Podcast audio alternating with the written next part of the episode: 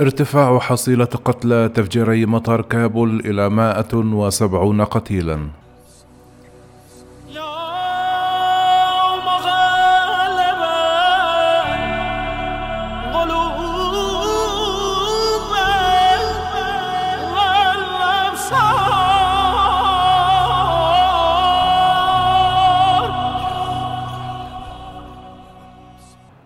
قالت شبكة سي بي إس الأمريكية اليوم الجمعة عن مسؤولة بوزارة الصحة الأفغانية القول أن حصيلة قتلى تفجيري مطار كابول ارتفعت إلى 170 قتيلا على الأقل. ذكرت أن عمليات الإجلاء الجوي استؤنفت من مطار كابول بعد أقل من يوم على الهجوم الذي أدى أيضا إلى مقتل 13 عسكريا أمريكيا إضافة إلى عشرة الإصابات بين الجنود الأمريكيين والمواطنين الأفغان.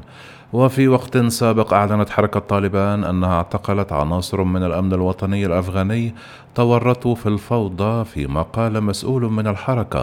أن ما لا يقل عن 28 من طالبان كانوا من ضمن قتلى التفجيريين خارج مطار كابول.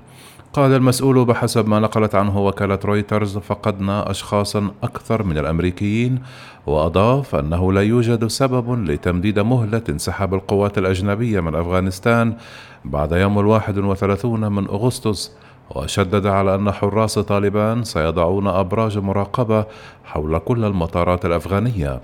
ذكر طالبان أن أي أفغاني يحمل وثائق قانونية بمقدوره مغادرة كابول معلنة أن وفدا من الحركة التقى مبعوثا فرنسيا في الدوحة لبحث تطورات أفغانستان. ويشار إلى أن الحصيلة التي تعلنها طالبان تختلف عما يتم إعلانه من جهة واشنطن والصحة الأفغانية. حيث أسفر التفجير عن مقتل 13 عسكريا أمريكيا وإصابة 18 آخرين بحسب واشنطن.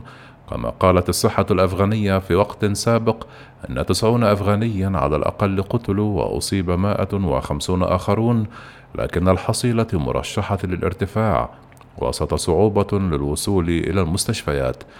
وكانت حركة طالبان نددت بشدة بالهجوم مؤكدة أنه وقع في منطقة تخضع لسيطرة الجيش الأمريكي. وقال المتحدث باسم الحركة ذبيح الله مجاهد إن التفجير وقع في منطقة تتولى مسؤولية الأمن فيها القوات الأمريكية. كما نددت دول ومنظمات دولية عديدة حول العالم بالهجوم الانتحاري. وقع الهجوم وسط حشد كثيف خارج مطار كابول الخميس مما أسفر عن مقتل عشرات المدنيين وما لا يقل عن ثلاثة عشر من الجنود الأمريكيين. ووقع الانفجاران وسط حشد كثيف من العائلات التي تجمعت عند بوابات المطار بهدف الفرار من أفغانستان وتلاه إطلاق نيران كثيف.